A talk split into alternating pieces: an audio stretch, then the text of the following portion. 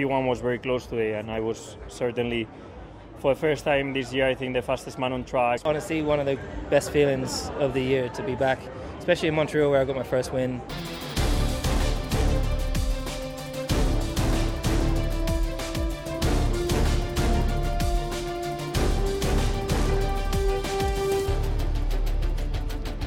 Za sebou devět velkých cen a poprvé po třech letech se Formule 1 podívala zpátky do Kanady, do jedné z nejoblíbenějších destinací na ostrově Notre Dame na řece svatého Vavřince uprostřed Montrealu.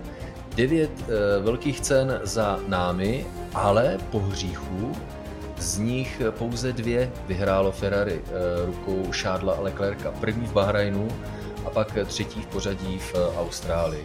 A tím pádem se také Max Verstappen těší velmi solidnímu eh, bodovému náskoku 175 bodů před svým týmovým kolegou Sergiem Perezem, který má bodu 129, až třetí je Charles Leclerc, který má ještě o tři body méně. No a na prvním místě v poháru konstruktérů si hoví Red Bull se 304 body, Ferrari má bodů 228. Byli jsme svědky toho, že Ferrari v kvalifikacích rychlejší, závodě tomu tak nebylo. Pro velkou cenu Kanady Charles Leclerc navíc musel vzít už čtvrtý motor. A to znamená, že překročil limit stanovený na celou sezónu teprve před devátým závodem. Ale velká cena Kanady ukázala jednu zajímavou věc. I když vyhrál Max Verstappen, tak Ferrari bylo možná rychlejším autem. A nebo ne?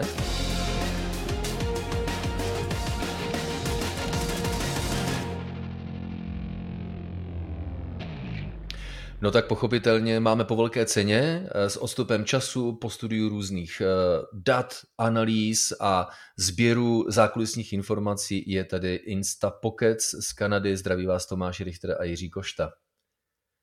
Já tě zdravím Tomáši, zdravím i naše posluchače. Ahoj Jirko, tak eh, pojďme zkusit zodpovědět otázku hned z úvodu. Tentokrát v závodním režimu byl rychlejší Red Bull a nebo Ferrari?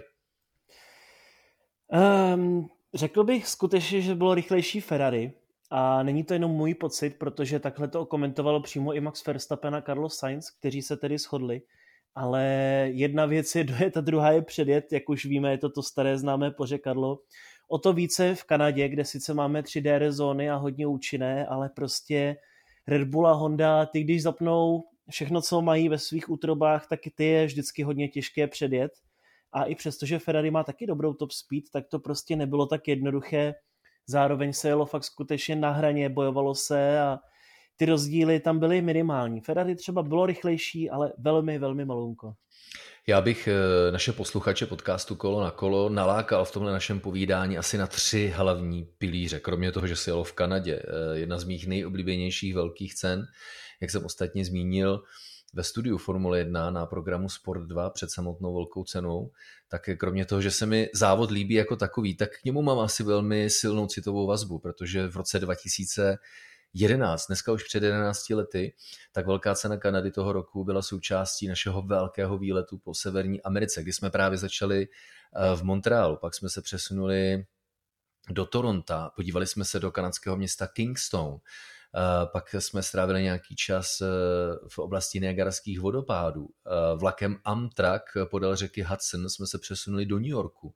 O tamtuť potom letecky do Miami. Pak jsme vzali auto a přesunuli jsme se dolů na jich do velmi horkého Key Westu, než jsme se pak vrátili do Miami a domů. Jeden z nejkrásnějších výletů, který jsem kdy zažil, včetně mých přátelů, kteří se potkali s Fernandem Alonzem a s Lewisem Hamiltonem, mají krásné fotky takže asi o to silnější vazba. Nehledě na to, že Kanaděnům závidím tu myšlenku, že prostě pojedeš metrem na nějakou stanici, vystoupíš, přejdeš most, já nevím, most barikádníků třeba tady v Praze, na, nějaký, na jeden z našich ostrovů na Vltavě a na tom ostrově, pochopitelně měřítko je trošku jiné, ale na tom ostrově leží závodní okruh, v srdci města téměř a na něm se pořádají závody Formule 1. Tak Jirko, tohle je prostě jedna z parád, kterou má málo kdo, tomu se snad vyrovná už jenom eh, australské Melbourne. Určitě a já, i když se to nezdá, tak je to vlastně takový rádoby městský okruh A mně se strašně líbí, že prostě je tam přesně ta silueta toho okruhu a nic víc, že přesně je to udělané pro ten, řekněme, okruh, na kterém jezdíme, byť samozřejmě to není přes rok jako okruh používáno, ale jsou to na nějaké veřejné komunikace. Ale myslím si, že Formule 1 do Kanady patří a i když se objevují takové ty zvěsti, že by se třeba zase mohlo jezdit jinde v budoucích letech, tak já si myslím, že tady okruh Žila Vilnéva ten prostě musí zůstat. Nepochybně. Takže slíbil jsem tři uh, základní pilíře našeho dnešního vyprávění. Uh, tím prvním je počasí, které hodně zavařilo eh, závodníkům v sobotu, kdy silně pršelo už i v pátek odpoledne během druhého tréninku, ale samozřejmě během klíčové kvalifikace, respektive na jejím začátku už přestalo pršet. Ono to bylo vidět na radaru, i koukám na ty mraky, oni odcházejí a to znamená, trať bude osychat, ale je relativně, rychle, eh, je relativně chladno, takže otázkou zůstává, jak rychle bude trať osychat. A mělo to za následek úžasné složení eh, startovního roštu. To je jeden pilíř. Druhý pilíř je ta neskutečně intenzivní politická diskuze ohledně technických nařízení, technických pravidel, onoho poskakování, kmitání vozů, narážení podlah do povrchu závodní dráhy, protože ve čtvrtek před velkou cenou se Mezinárodní automobilová federace rozhodla zaujmout aktivní roli.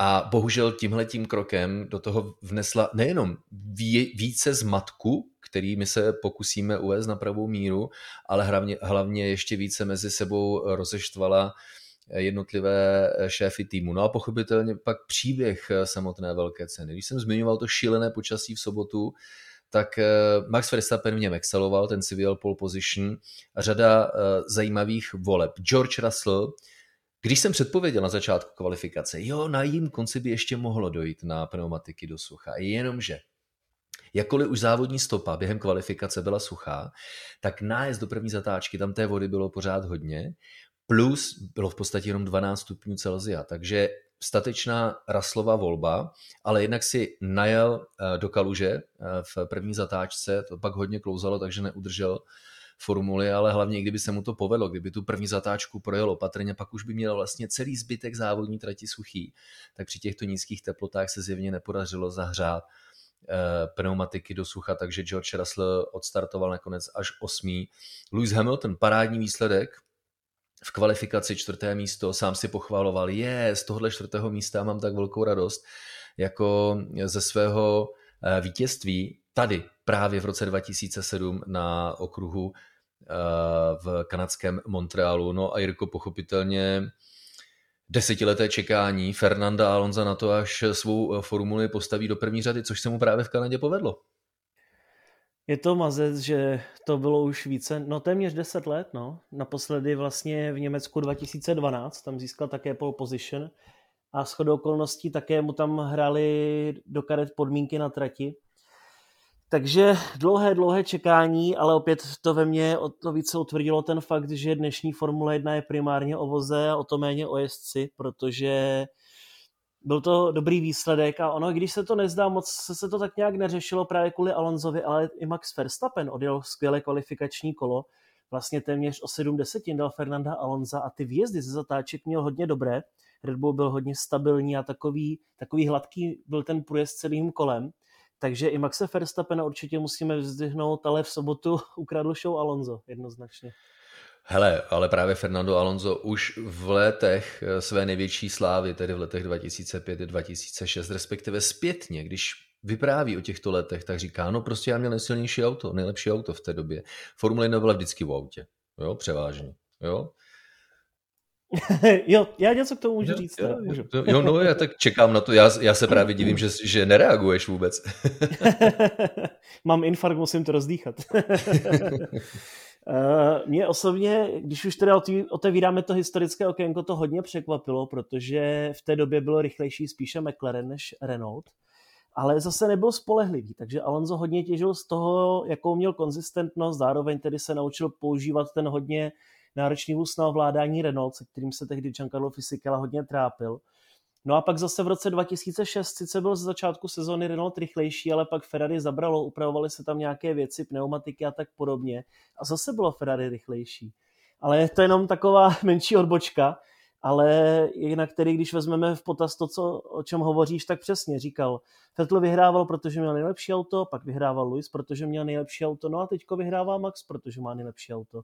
Mm-hmm. A taková je prostě asi realita. Byť samozřejmě tady hraje přesně ten faktor, že vám to musí sednout, což nám v minulosti v těch posledních letech ukázal právě třeba Valtteri Bottas v porovnání se, Sebast- eh, s Luisem Hamiltonem, anebo právě se Sebastianem Vettelem Mark Webber. Člověče, takže super, ano, díky za to, ale eh, teď nám ještě teda krásně podobně vysvětli, jak je možné, že po uh, fantastické kvalifikaci, která dostala Fernanda Alonso do první řady, tak v cíli závodu byl klasifikován až jako devátý. Hm? Hmm, protože to Alpine. protože co? Alpine. Jo, Alp, jo Alpine, jo? jo. ne ten a, Alplen, nebo jak to tam je? Alplen. Elplan. Nebo Elpain, jak chcete vy. no, no pro tebe určitě, že? Ten... Pro mě je to Pain už 10 let. Eh, každopádně, tedy aby jsme to vzali trošičku do té vážnější roviny, tak Fernando Alonso to komentoval tím, že údajně, když byl aktivován ten virtuální safety car, který on potřeboval v úvodu závodu, tak byl zrovna na startovní a cílové rovince, tudíž do boxu logicky nemohl zajet a musel to jedno pomalé kolo obkroužit tedy. No ale to kolo, než stihl obkroužit a blížil se do boxu, tak údajně zase ten virtuální safety car zhasnul, což já si tedy nemyslím, ale tohle bylo jeho tvrzení.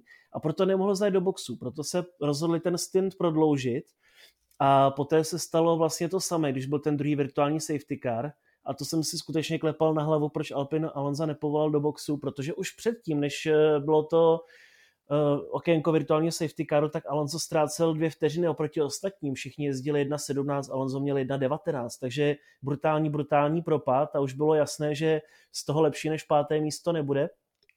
Nakonec tedy do boxu zajel, ale jeho vůz měl technické problémy, že vlastně ten motor nerekuperoval tak, jak by měl a na rovinkách skutečně ztrácel, především z výjezdu, což bylo pak právě zase vidět v těch pozdějších fázích závodu, kdy byl ve skupince Ocon a Leclerc, že přestože měl mnohem čerstvější sedu pneumatik, tak prostě rychlostně nestačil. Takže v cíli to bylo sedmé místo, no a pak přišla penalizace, která opět, jako už po několikáté v letošní sezóně, pro mě byla nelogická, protože dostal pětivteřinou penalizaci za to, že kličkoval na cílové rovince a blokoval tak Valtteriho Bottase. A v návaznosti tedy ještě na ten monolog ohledně pravidel bych chtěl říct, že takhle třeba Kevin Magnussen dostal eh, vlastně černou vlajku s oranžovým puntíkem, aby zel do boxu a opravil své přední křídlo, které bylo údajně poškozeno natolik, že to bylo potenciálně nebezpečné a přitom mu tam pandal jenom ten pravý přední endplate. A prosím tě, cože je nelogické na tom, že když Fernando Alonso kličkoval před eh, Botasem, že dostal pětisekundový trest? Eh, nemyslím si, že to bylo nějaké reálné ohrožení, anebo že by tam byly nějaké jako problémy. Tohleto kličkování probíhá poměrně normálně. Když je start a cíl, viděli jsme to několikrát v letošní sezóně, ve Formule 2 se to také děje úplně běžně. V Baku se nám to třeba dělo, že se takhle si snažili vlastně se, se třeba z toho větrného pytle se před sebou, ale zkrátka někdy to komisařům vadí a někdy ne, ale viděli jsme letos, že to je tak nějak obecně hodně faktory stejné. Hele, tady se musím komisařů zastat, to jim to nevadí, když přesně jak říkáš na rovince, to bylo v závěru, kdy se Fernando Alonso snažil právě ubránit se Valterimu Bottasovi v době, kdy kvůli nedostatečnému tlaku v pneumatickém systému neměl dostatečný výkon ve srovnání se Stabanem Okonem, který mimochodem zajel skvělý závod tak eh, se v závěru závodu Alonso snažil eh, ubránit se Botasovi a komisařům nevadí, když se snažíš sebrat ten aerodynamický pytel tím, že uhneš eh, ze závodního směru, ale už jim vadí, když to uděláš vícekrát, což je právě mimochodem ta základní premisa pro hřešku, kterého se Fernando Alonso dopustil. To jen tak na vysvětlení našim posluchačům. Ono jde o to, že třeba přesně takhle Michael Messi, vlastně když eh, Michael Messi, když přišel do Formule 1, tak začal používat tu černobílou vlajku, která vlastně signalizuje varování, jako dej si pozor, ty, ty, ty už tohle nedělej. A právě, že jsme to viděli zrovna v souvislosti s nějakým kličkováním v sezóně 2019, teď už si nepamatuji, kde to přesně bylo. Takže skutečně měl by přijít nějaké to varování, podobně jako to dostal Valtteri Bottas za zkrácení té poslední šikany před cílem, když po startu vlastně v prvním kole projel rovně. A u Alonso se nic takového nestalo. Prostě rovnou přišel trest a bylo vyřešeno, ale opět komisaři asi mají svoji pravdu, tak to zkrátka je, musíme to respektovat a ve finále si myslím, že úplně jedno, jestli byl Alonso sedmý nebo devátý, protože když to není pódium, tak si myslím, že to ani jeho moc už netrápí. No, bohužel Formule 1 se nachází v nové éře pod novým prezidentem Mezinárodní automobilové federace, vys problematika sešperky, eh, vys pokračující spory, nebo teď už snad udušené eh, spory ohledně eh, velké ceny Abu Dhabi v loňském roce, kdy si Mohamed Sulajem nechal hodně času na to, aby vydal nějakou zprávu, která spíš eh, řadu lidí rozhořčila.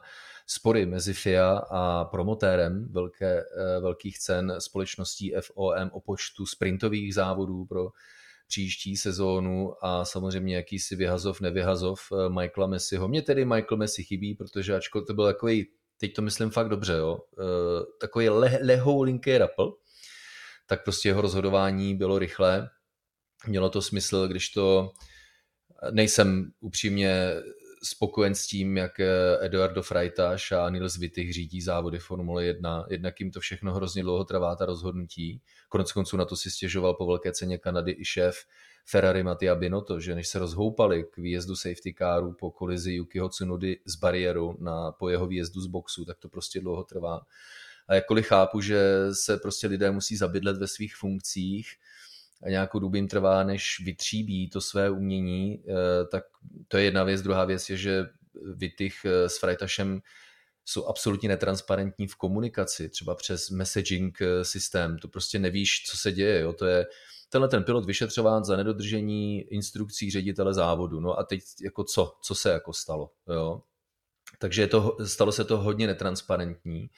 Nehledě na to, že si FIA pro sebe urvala roli jakéhosi eh, mediátora eh, ve věci eh, takzvaného skákání, kmitání neboli porpoisingu, ke kterému se za chvíli dostaneme. Ale zmínil si Kevina Magnusena, to je třeba jeden z příkladů. Byť je to na polemiku. Jo? Kevin Magnussen říká, když po startu závodu lehce kolidoval s Lewisem Hamiltonem, tak se mu ulomila ploutev na jeho předním přítlačném křídle, která nějakou dobu plandala jestli právě to plandání nebylo, protože kdyby odletěl ten kus té ploutve někam mimo trať, tak eh, Kevin Magnussen asi mohl vesele pokračovat, ale tím, že plandá na tom eh, předním křídle, tak si myslím, že to byl hlavní důvod, proč eh, Kevin Magnussen byl vlastně povinně povolán do boxu, aby si nechal přední spoiler vyměnit. Po závodě se Kevin Magnussen zlobil, že to nebylo vůbec nutné, protože to prostě nebylo nebezpečné. Tím spíš, když Kevin Magnussen se kvalifikoval v deštivé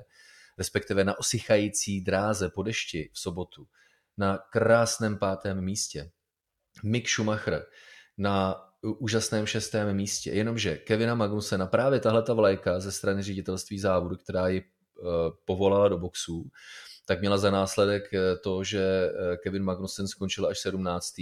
No a Mick Schumacher ten skončil už po 18 kolech. Jenom připomenu ještě v průběhu závodu byly dva virtuální safety cary a jeden safety car. První virtuální safety car, protože vypadl Sergio Perez už po sedmi kolech eh, pro eh, ztrátu převodového ústrojí, respektive funkce převodového ústrojí, pak zmíněný Mick Schumacher po 18 kolech a v závěru závodu, který výrazně promluvil do velkého finále, eh, vyjel safety car už fyzický po kolizi Yukiho Tsunody s bariérou. Ale když se vrátím, Jirko, k Hásu, tak jakkoliv samozřejmě podmínky na dráze během sobotní kvalifikace, jak si Kevin Magnussen pochvaloval, je, to je to, co se nám líbí, protože přeci jenom v takových podmínkách se trošičku mažou rozdíly mezi týmy, tak ale nakonec až přísně eh, jako tvrdý výsledek v samotném závodě pro oba eh, vozy týmu Haas. Tak u Mika Schumachera technické problémy bohužel, ale jel výborně a dost možná by třeba i to zamíchal tak nějak během toho závodu. Samozřejmě těžko říct, jaké by bylo tempo na ten celek, ale Mick měl hodně hezký víkend, jenže bohužel podobně jako Fernanda Alonza, tak eh, chtělo by to mít aspoň jednou štěstí, chtělo by to mít jednou čistý víkend a jsem si jistý, že v ten moment, kdy Mick bude mít čistý víkend, tak eh, ty body to konečně budou. A co se týče Kevina Magnusena, tak 17. místo, tam samozřejmě nehledě na to tedy, že byl v boxech na to vyměnění křídla, tak ta zastávka se vůbec nepovedla. Tam tak nějak jak mechanici, kdyby nevěděli, čím začít dříve, nejdříve, nejprve se tam sundavalo levé přední kolo, pak křídlo, pak zase pravé přední kolo. Bylo to takové hodně zmatené.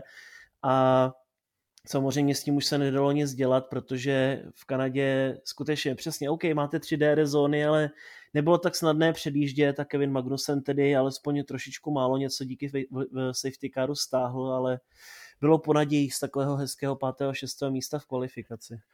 No, když už jsi u zmatečných pitstopů, tak po 18 kolech, kdy odstoupil právě Mick Schumacher, tak byl aktivován druhý režim virtuálního safety caru a McLareny, protože jeli za sebou v pořadí Daniel Ricciardo a Lando Norris s rozmezím přibližně 7 eh, sekund a měli dost času, protože k aktivaci virtuálního safety caru došlo, když oni byli na druhé straně okruhu, tak si McLaren chtěl připravit eh, takzvaný double pit stop, tedy že obslouží právě oba dva piloty tím, že zajedou do boxu ve stejném okruhu. No jo, ale tam byl strašlivý průšvih. Jednak z nějakého záhadného důvodu když zastavil Daniel Ricciardo, tak eh, u pravého předního kola, u každého kola jsou tři mechanici. Jeden, který, jeden, který eh, použitím pneumatické pistole kolo povolí a pak na konci utáhne, ten druhý kolo sundá a třetí kolo nandá.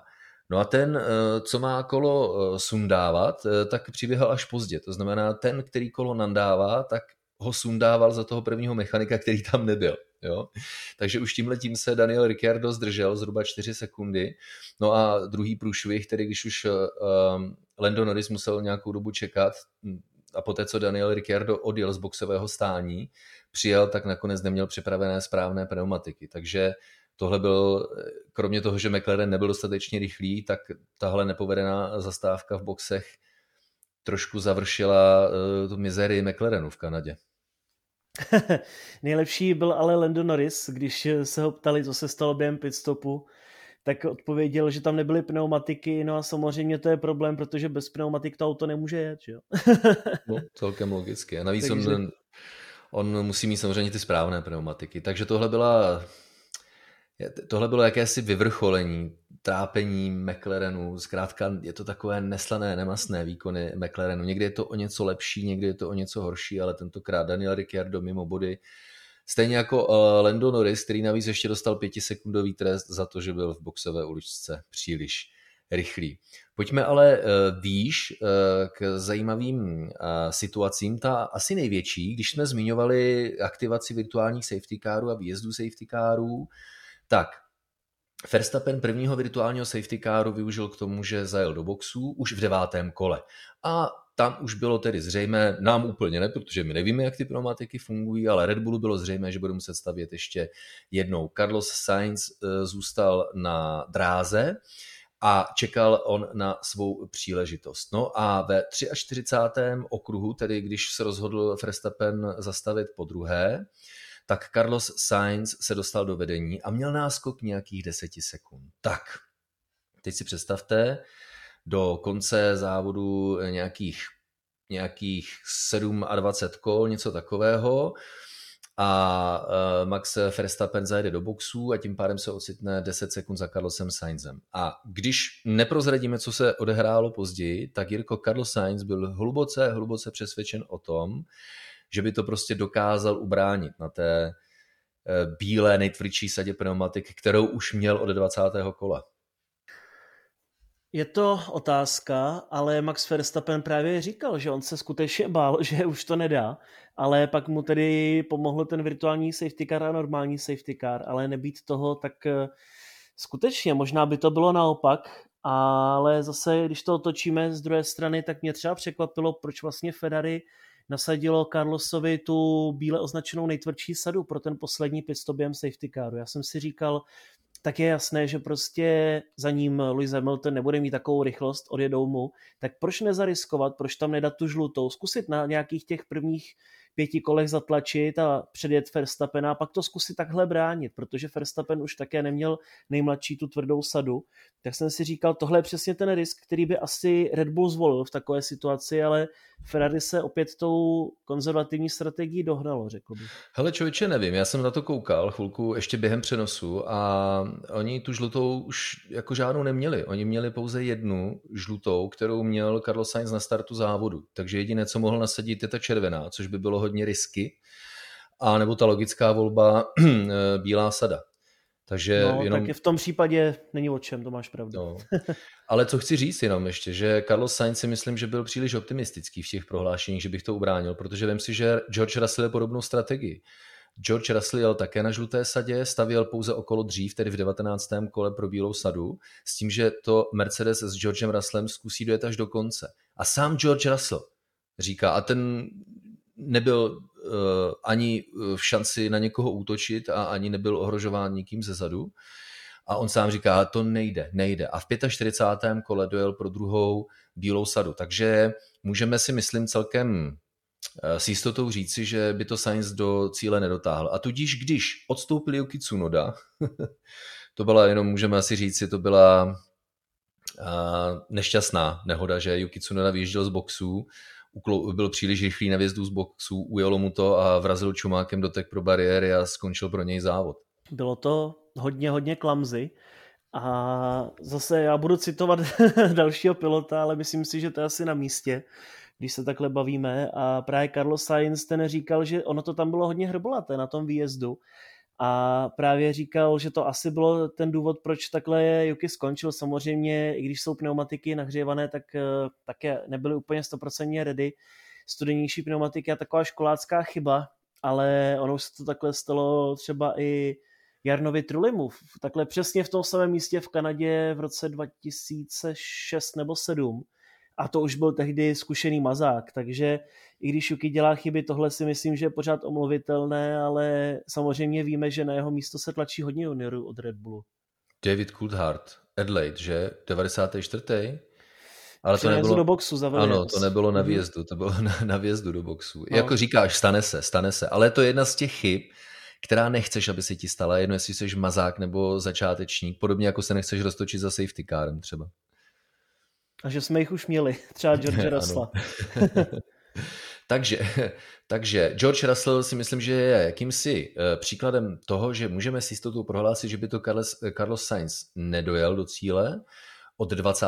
kola na bílé nejtvrdší sadě pneumatik a tím pádem, když na trať safety car v důsledku Cunovi, Cunodovy nehody, tak eh, Carlos Sainz zajel do boxu pro čerstvé pneumatiky, což nebyla volba vůbec špatná, naopak velmi správná. Akorát se to stalo už v době, kdy měl Carlos Eh, Sainz náskok menší než 10 sekund, což je zhruba čas, který si žádá pit stop pod virtuálním safety carem nebo eh, běžným safety carem. Když je to v běžném závodním režimu, tak je to dvojnásobek. To znamená, spadl za Maxe Verstappena a tím, že se restartovalo ze safety carem, tak se celé startovní pole sjelo dohromady. No a to, co přišlo potom, tak to byla eh, famozní stíhačka na 15 kol, eh, úžasná obrana Maxe Verstappena a naprosto srdnatá snaha Carlose Sainze.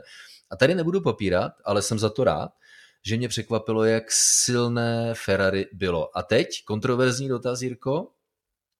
Co by bylo, kdyby, a já vím, že se ve sportu na tom nehraje, ale co by bylo, kdyby nebylo chyby Carlose Sainze v kvalifikaci, se kterou se uh, dostal až na třetí místo eh, a Matia Binotto, co by šéf Ferrari řekl, hele, já vám řeknu, kde vlastně si Carlos Sainz prohrál ten závod v té kvalifikaci. No jo, ale víme, že tedy zase empiricky Charles Leclerc dokáže zajíždět brilantní kvalifikace, takže nebýt problémů s nespolehlivostí, Bůh ví, kde by se Charles Leclerc kvalifikoval, tak můžeme objektivně říci, že už takhle to Max Verstappen neměl vůbec jednoduché, a jak těžké by to eh, Red Bull Maxe Verstappena měl, kdyby se třeba Sainz kvalifikoval o něco lépe, anebo kdyby Leclerc dostal eh, šanci na takzvanou čistou kvalifikaci, viď?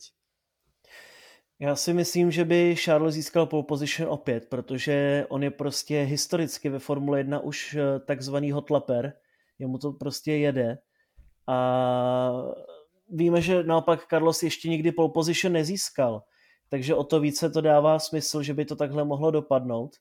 Každopádně pak, když bychom použili to, že by Carlos třeba startoval druhý na místo Fernanda Alonza, tak jsme vlastně takový zajímavý fakt je, že od sezóny 1993 se muž eh, z druhého místa nedostal na první po startu v Kanadě, takže tady ta úspěšnost pole position je za posledních 20 let stoprocentní, což znamená ze třetího místa ano, ale ze druhého ne.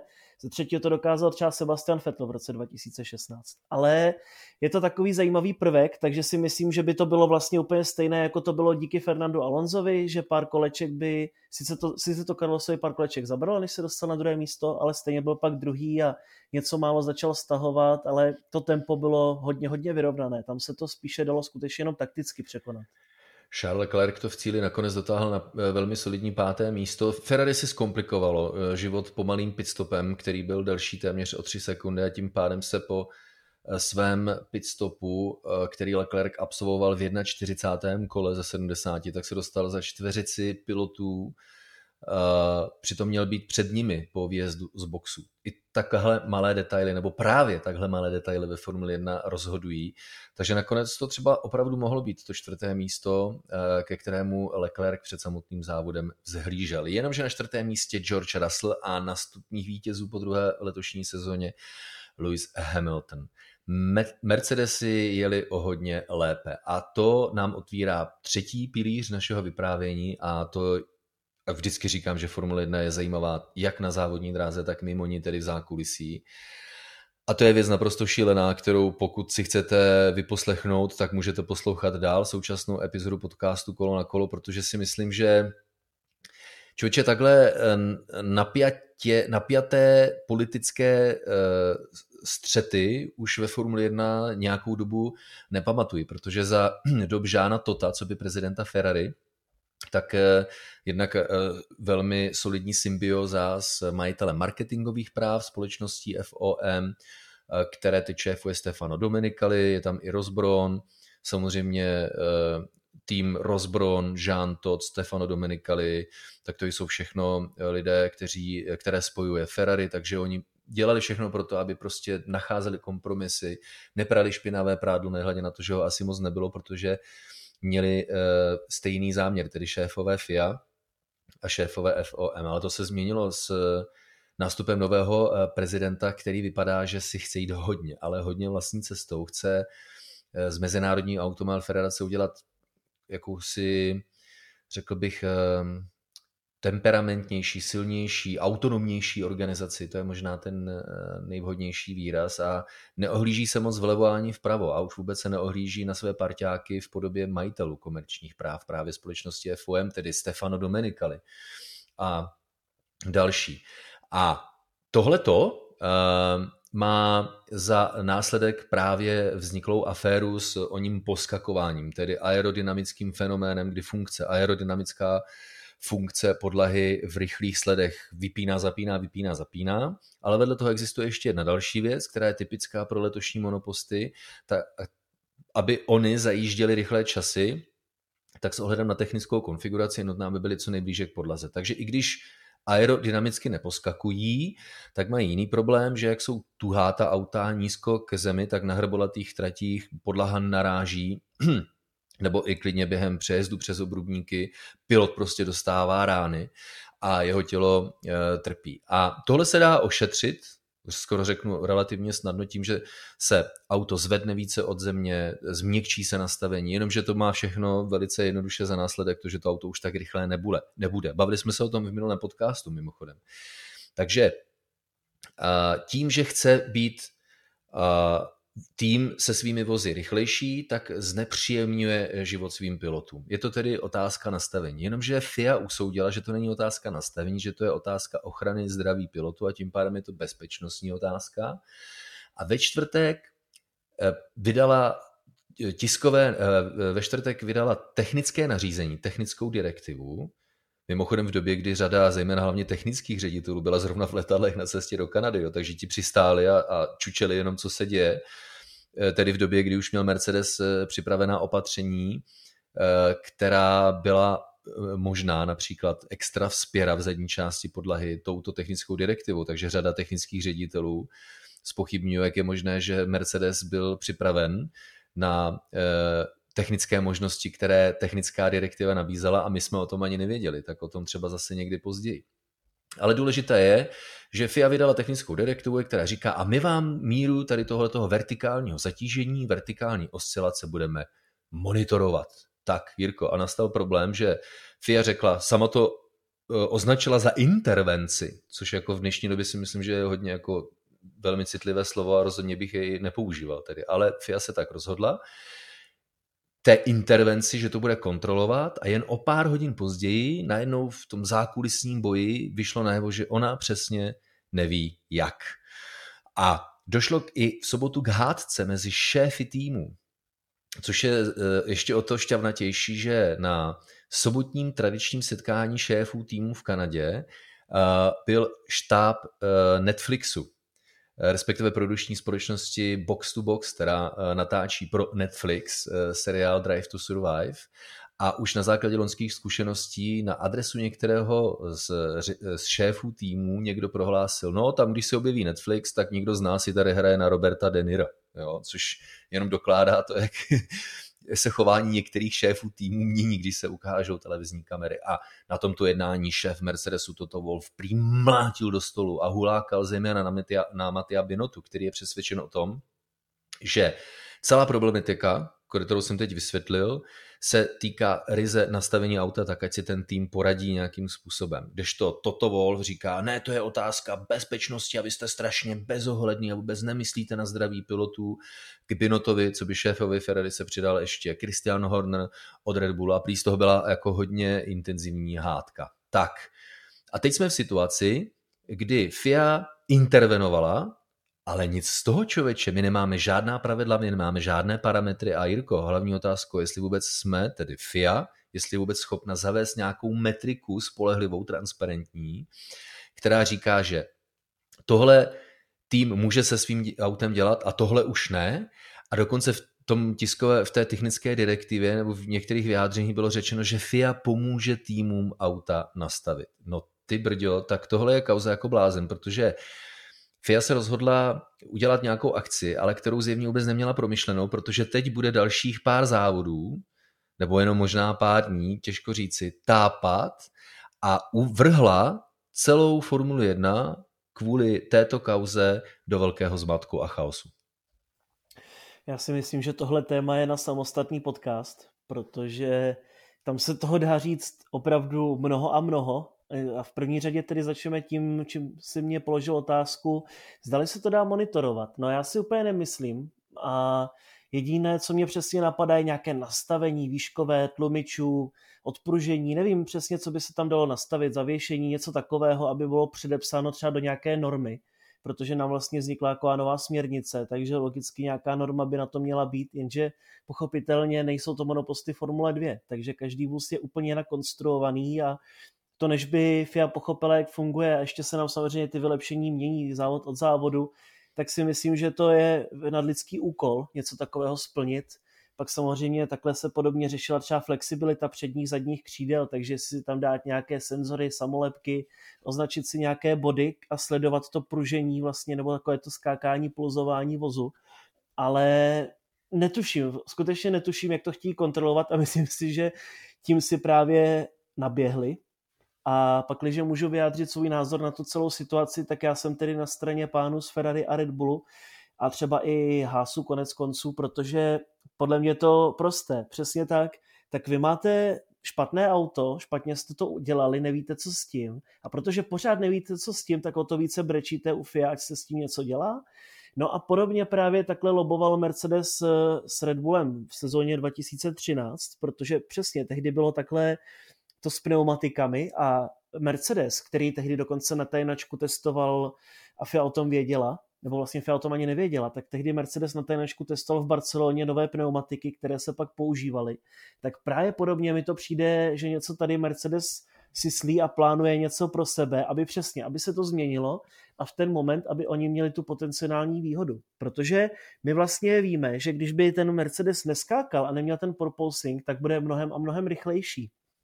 Stojí to strašně moc času na rovinkách a jelikož toto Wolf nemá inženýry, kteří by to dokázali zvládnout a nastavit to tak, aby ten vůz neskákal, anebo nastavit tak, ale vůz bude ještě o to pomalejší, tak hold eh, kope kolem sebe. To je normální věc, protože prostě chcete vždycky tu výhodu pro sebe a vlastně OK, tak eh, u Ferrari třeba to také hodně skáče nebo u Alpinu, ale respektuje se to, prostě to je Formule 1 a vždycky se šlo do extrému. Je normální třeba, že jak se čoudí od brzd, jak vlastně se ten eh, karbon taví, takže jezdci vysmrkávají ještě pět dní na to černé nudle. Jo? a prostě takhle to funguje, to je normální, nebo mají třeba nějaké krvácení, třeba nějaké tyhle ty problémy, ale prostě vždycky se šlo do extrému, o tom je Formule 1, jestli chce mít někdo pohodlí, tak ať jezdí po dálnici v S-kovém Mercedesu. Což člověče, eh, neznamená, že bychom bagatelizovali situaci pilotů, ale uh, ta alfa omega spočívá v tom, že situace pilotů je exkluzivně v rukou týmu. Týmy mnoho let před touhle technickou direktivou, před touhle sezónou a po velké ceně Kanadě, před ní i po ní, mají povinnost vyslat na dráhu auto, které je bezpečné. Jo? A e, k tomu není potřeba nějaká, e, nejsou potřeba nějaká další pravidla, technické direktivy a e, pokud má pilot pocit, že je ohrožen na zdraví, no tak by měl jít za svými šéfy a ne fňukat u FIA, která do toho pak pouze vnáší zmatek. A když už si zmínil tu, ten lobbying v zákulisí, tak když FIA vydala technickou direktivu ve čtvrtek, když už všechny týmy byly v podstatě na místě, jak je možné, a ta technická direktiva mimo jiné umožnila eh, mimořádné opatření eh, například v podobě umístění extra vzpěry v zadní části podlahy. Od začátku sezóny zase nějakou výjimkou, eh, která byla schválena všechny týmy, všemi týmy, tak byla povolena jedna vzpěra. A tahle technická direktiva povolila druhou. A jak je možné, že Mercedes už v Kanadě měl tohleto všechno připravené? Ostatní šéfové týmu říkají, no tak to víte, že jsme nemohli reagovat, protože naši šéfové našeho technického oddělení nebo techničtí ředitele ty byli zrovna na cestě do Kanady, když tahle technická direktiva vyšla, takže jsme fakt jako nebyli schopni zareagovat. Tak jeden se může ptát, jak je možné, že Mercedes už byl v podstatě připraven na tohleto. On prostě musel vědět, že ta technická eh, direktiva eh, vyjde. A eh, to klíčové pak spočívá v tom, že Eh, pokud jezdci mají eh, problém s tím, jak auto funguje, tak je to ve vztahu eh, jezdec a tým, pokud samozřejmě ten vůz neporušuje nějakým způsobem technická a sportovní pravidla. No a pointa spočívá v tom, že technická direktiva, kterou FIA vydala ve čtvrtek, tak porušuje technická pravidla, protože jde proti ním a teď v Kanadě nastala dokonce situace dobře, FIA vydala nějakou technickou direktivu, což je dejme tomu plátek na úrovni třeba vyhlášky městské. Často eh, jste možná slyšeli případy, kdy nějaký soud ústavní třeba zrušil městskou vyhlášku jenom proto, že to jde proti zákonu, který má uh, vyšší váhu. A tahle vyhláška, technická direktiva, povolovala něco, co bylo v rozporu s technickými pravidly. A dokonce nastala tak paradoxní situace, že i když FIA vydala tuhle technickou direktivu, tak se řada týmů obávala toho, že no, když takový vůz vyjede na trať, do kvalifikace nebo do závodu, no tak někdo eh, se může odhodlat podat technický protest a nezbytně nutně by je musel vyhrát, protože prostě to auto nesplňuje technická pravidla, což mimo jiné vedlo také k tomu, že nakonec Mercedes se uvolil uh, upustit od uh, jednak extra příčky a nového, řekl bych, nového tvaru zadní části podlahy. Jirko otázkou, jestli to bylo kvůli tomu, že se Mercedes bál protestů ze strany soupeřů, anebo protože to vůbec nefungovalo, protože zatímco u George Russella Mercedes eh, jde konzervativnější cestou, tak u Lewisa Hamiltona by chtěl využít jeho zkušeností a jde až skoro bláznivými experimenty, o kterých Lewis Hamilton prohlásil, ale už asi nejvyšší čas, abychom od těchto experimentů s nastavením upustili. Ona, jak je Formule 1 komplexní, složitá a drahá, tak občas jsou to takové zoufalé nápady, které nic nestojí a vlastně Vzhledem k tomu, že i letos máme ty rozpočtové stropy, tak eh, pro tyhle ty vysoce postavené týmy je to samozřejmě o to horší. No a my jsme mohli vidět vyloženě, že to vypadalo ta zadní část, jak kdyby to Hamiltonovi někdo rozkousal tu podlahu. Tam byl takový velký kousanec. A říkal jsem si, že ten koncept nemůže absolutně fungovat, protože něco takového jsme skutečně neviděli. Byl to hodně velký zásah do vozu, i když se to nezdálo a právě v minulosti jsme viděli, že přesně když se v těchto místech poškodí ta podlaha, tak eh, tam je to no go, tam je hotovo. Takže možná dobrá cesta, ale trošičku méně v menším množství a možná v jiném místě by mohla fungovat, ale tohle asi není úplně ono. Prostě Mercedes a Lewis Hamilton to zrovna říkal, se asi bude muset smířit s tím, že letos to nebude na titul a prostě spíš se soustředit na ty léta budoucí, protože tahle pravidla by měla platit pravděpodobně do roku 2026, plus minus záleží nějaké ty drobnější úpravy, ale tohle nebude věc, která bude samozřejmě na, na rok a tím pádem se přesně může ten tým pohřbít na pět let dopředu, podobně jako to měl McLaren v těch předchozích pravidlech. No a teď si vem, ještě malá douška k tomu, nebo třeba pointa. Jo. Uh, jak říkáš, jde zjistit míra oscilace, vertikální oscilace vozu, protože vozy uh, mají umístěny akcelerometry, uh, které jsou standardizovány uh, ze strany FIA, takže ty údaje potenciálně jsou k dispozici. Jenomže přesně, jak si sám říkal, jaké jsou důvody pro tu oscilaci? Je to onen aerodynamický fenomen porpoisingu, eh, jsou to nějaké přirozené vibrace auta, když přejede zrovna přes obrubníky. Vem si filozoficky jiný příklad, který mě osobně trápí, ale už jsme se na něj zvykli, takže o něm nehovoříme. Standardní úroveň minimálního tlaku v pneumatikách. Proč ve světě tak špičkovém, jakým je Formule 1, musíme týmům nařizovat, jaké mají, minimální, jaké mají mít minimální tlaky?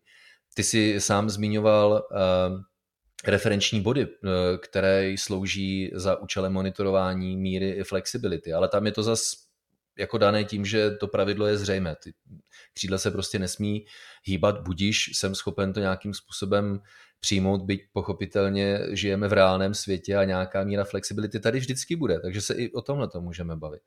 A proč tedy tu Formuli 1 komplikovat, ale ve srovnání s pneumatikami je to problematika daleko, daleko, daleko komplexnější tak proč Formule 1 eh, komplikovat tím, že chceme zavést nějakou metriku, o které FIA ani nemá páru zatím.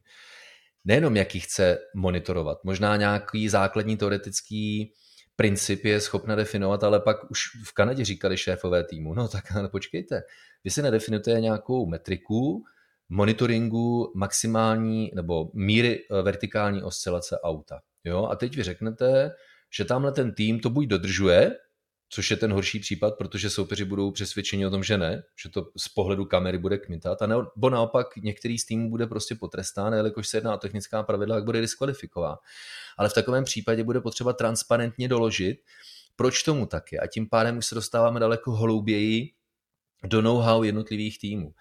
A Tímhle se jenom snažím takhle na dálku. On mě asi Mohamed Ben Suleim neposlouchá, ale takhle na dálku, kdybych měl tu možnost, tak ho varuju. Prosím vás pěkně, já vám řeknu, čím se Formule 1 eh, dostala z jakési lehké krize a stala se mega, mega populární.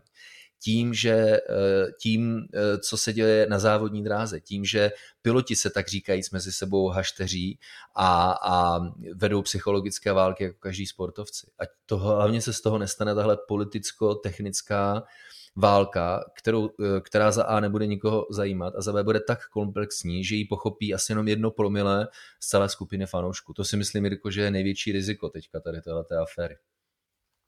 Tady jde o to, podobně jako třeba vezmu si příklad u Astonu Martin a jejich bočnic ve stylu Red Bull v Barceloně. Tak eh, všichni říkali, ty si prostě okopčil Red Bull, to je prostě jasné. No, ale protože Aston Martin zůstal vzadu, tak to utichlo, nikdo to neřeší. A to je stejný problém u Mercedesu. Oni kdyby vyhrávali, tak to nikdo neřeší a toto Wolf říká, že to je úplně v pohodě. Ale prostě protože jsou vzadu, tak hledají nějakou zase potenciální výhodu a něco, čím by smazali tu svoji ztrátu. Takhle to prostě ve Formule 1 vždycky bylo a bude, ale mě to mrzí z toho pohledu, že máme letos krásný souboj o titul mezi Ferrari a Red Bullem s plným respektem, jestli se mezi sebou baví a ukazují si memečka navzájem na mobilech, všechno tam funguje skvěle, Horner s Bionotem jsou schopni se na tiskovce bavit úplně v klidu a pak tady přijde toto Wolf, který ještě samozřejmě po loňském konci sezóny pořád tak nějak uvnitř eh, zhrzený A teďko samozřejmě se mu opět nedaří, tak o to více on bude kopat zase kolem sebe. A mně to přijde skutečně jako, jako velká škoda, protože obrovské problémy s tím skákáním má třeba i Alpin.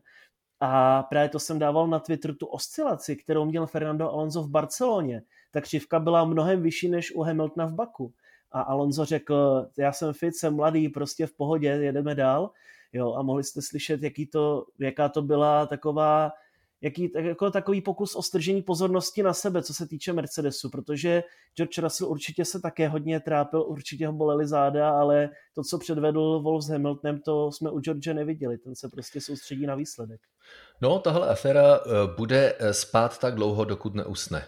to je definice kruhem, viď? podobně jako u těch šperků tak eh, si myslím, že nás čeká ještě eh, řada týdnů, že se o tomhle tom bude hovořit a pak pokud FIA pochopí, že je to mm, jako takové neprosaditelné, právě jako u těch šperků, tak eh, to nechá utichnout. Ale máme za sebou povídání o zajímavých klimatických podmínkách, které vyrobili zajímavé pořadí po skončení kvalifikace a tím pádem na startu velké ceny. Popovídali jsme si o pěkném průběhu Eh, velké ceny a samozřejmě jedna velká kontroverzní aféra, eh, která skoro až lomcovala eh, děním v kanadském Montrealu pod hlavičkou velké ceny Kanady. Jirko, je něco, co nám uteklo a měli bychom ještě zmínit takhle na závěr? Možná by se slušilo zmínit, že Lance Stroll skončil doma v Kanadě na devátém místě a to vzhledem k tomu, s jakou popelnici jezdí, je dobrý úspěch. Určitě, určitě si myslím, že to stojí za zmínku a nebo vlastně nakonec byl osmý po penalizaci Alonza. Takže, takže paráda, také Guanu Chou byl na bodech, konečně on měl právě ten čistý víkend, který potřeboval, takže tyhle jezdce, které často na bodech nemáme, tak odjeli v Kanadě velmi silný závod a Stroll huževnatě bojoval, krásně držel jezdce za sebou takže tohle si myslím, že by určitě ještě stálo za pochvalu. Jo, jo, bojoval. Bohužel Alonzova penalizace e, nedosáhla na Strola tak, aby z toho dokázal těžit, takže přece jenom fakt jeden bodík za desáté místo. Já za sebe se nebudu už ohlížet za tím, co nám přinesla Kanada, Jirko. Já se ohlednu na měsíc červenec čtyři velké ceny v červenci, člověče. Velká cena Velké Británie, Rakousko, Francie a Maďarsko. Tak to bude asi jako velmi solidní formulový nářez, proti kterému asi nic nenamítám. Já taky ne. A nechceš říct, co nás čeká v Rakousku, když už to načal? no tak eh, já konečně po třech, eh, po třech strápených eh, letech dvou covidových, tak konečně, protože tradičně jezdíme do Maďarska, neboť to je velká cena na okruhu, který je v podstatě pár minut jízdy autem, od našeho maďarského studia, ale protože eh, jsme početnější tým, tak letos jsme se rozhodli, že tuhle velkou cenu vynechám, ale jedu přímo na Red Bull Ring na páteční kvalifikaci a sobotní sprint a konečně eh, zase nachutnám po nějaké delší přestávce nejenom to prostředí, ale i vyprodané tribuny, nadšení fanoušků, to mě chybělo. Vždycky jsme viděli v Maďarsku a na dalších velkých cenách nadšení fanoušků eh, z toho zažít jízdu Formuly 1 na vlastní oči a plus tom unikátním formátu páteční kvalifikace a prostřední sprint. Eh, ale ty jsi měl na mysli asi něco jiného. No, tak no, jakoby no. Red Bull Ring, určitě krásná trať, byl jsem tam eh, před měsícem také na GTčkách a DAC GT Masters ale to je fenomenální okruh a určitě tam vyražte, kdyby se vám tedy nepoštěstilo na F1, jakože jsou lístky vyprodané, tak eh, na jakýkoliv jiný závod, protože tam je úžasná atmosféra a myslím si, že teprve atmosféra tam teďko bude letos, pokud bude Verstappen zase bojovat o vítězství. Ale nás čeká společná premiéra, co se týče komentování Formule 1 i v neděli v závodě. Tak to se pochopitelně těším. Já si myslím, že to bude dobré. Máme před sebou eh, ještě eh, mnoho eh, velkých cen, vlastně 13, 13 velkých cen a tím pádem mnoho šancí pro Ferrari, aby se zmátořilo technicky, to by mohlo jít, vydržela technika, aby se smátořilo rychlostně. Carlos Sainz na Ferrari ukázal, že je to možné. No a jenom připomenu, že Mercedes je zatím s přehledem třetí, má 188 bodů v poháru konstruktérů, což je 40 bodů za Ferrari. Takže i když to kolem Mercedesu je hodně houževnaté technicky, rychlostně, výkonnostně, ale i politicky, tak v téhle fázi sezóny uh, si myslím, že pořád ještě existují šance. Nejenom pro první tři, ale pro další týmy, které usilují o body do uh, poháru konstruktérů, protože body znamenají price money. Uh, čeká nás velmi intenzivní měsíc červenec se čtyřmi velkými cenami. Podcast kolo na kolo samozřejmě bude toho.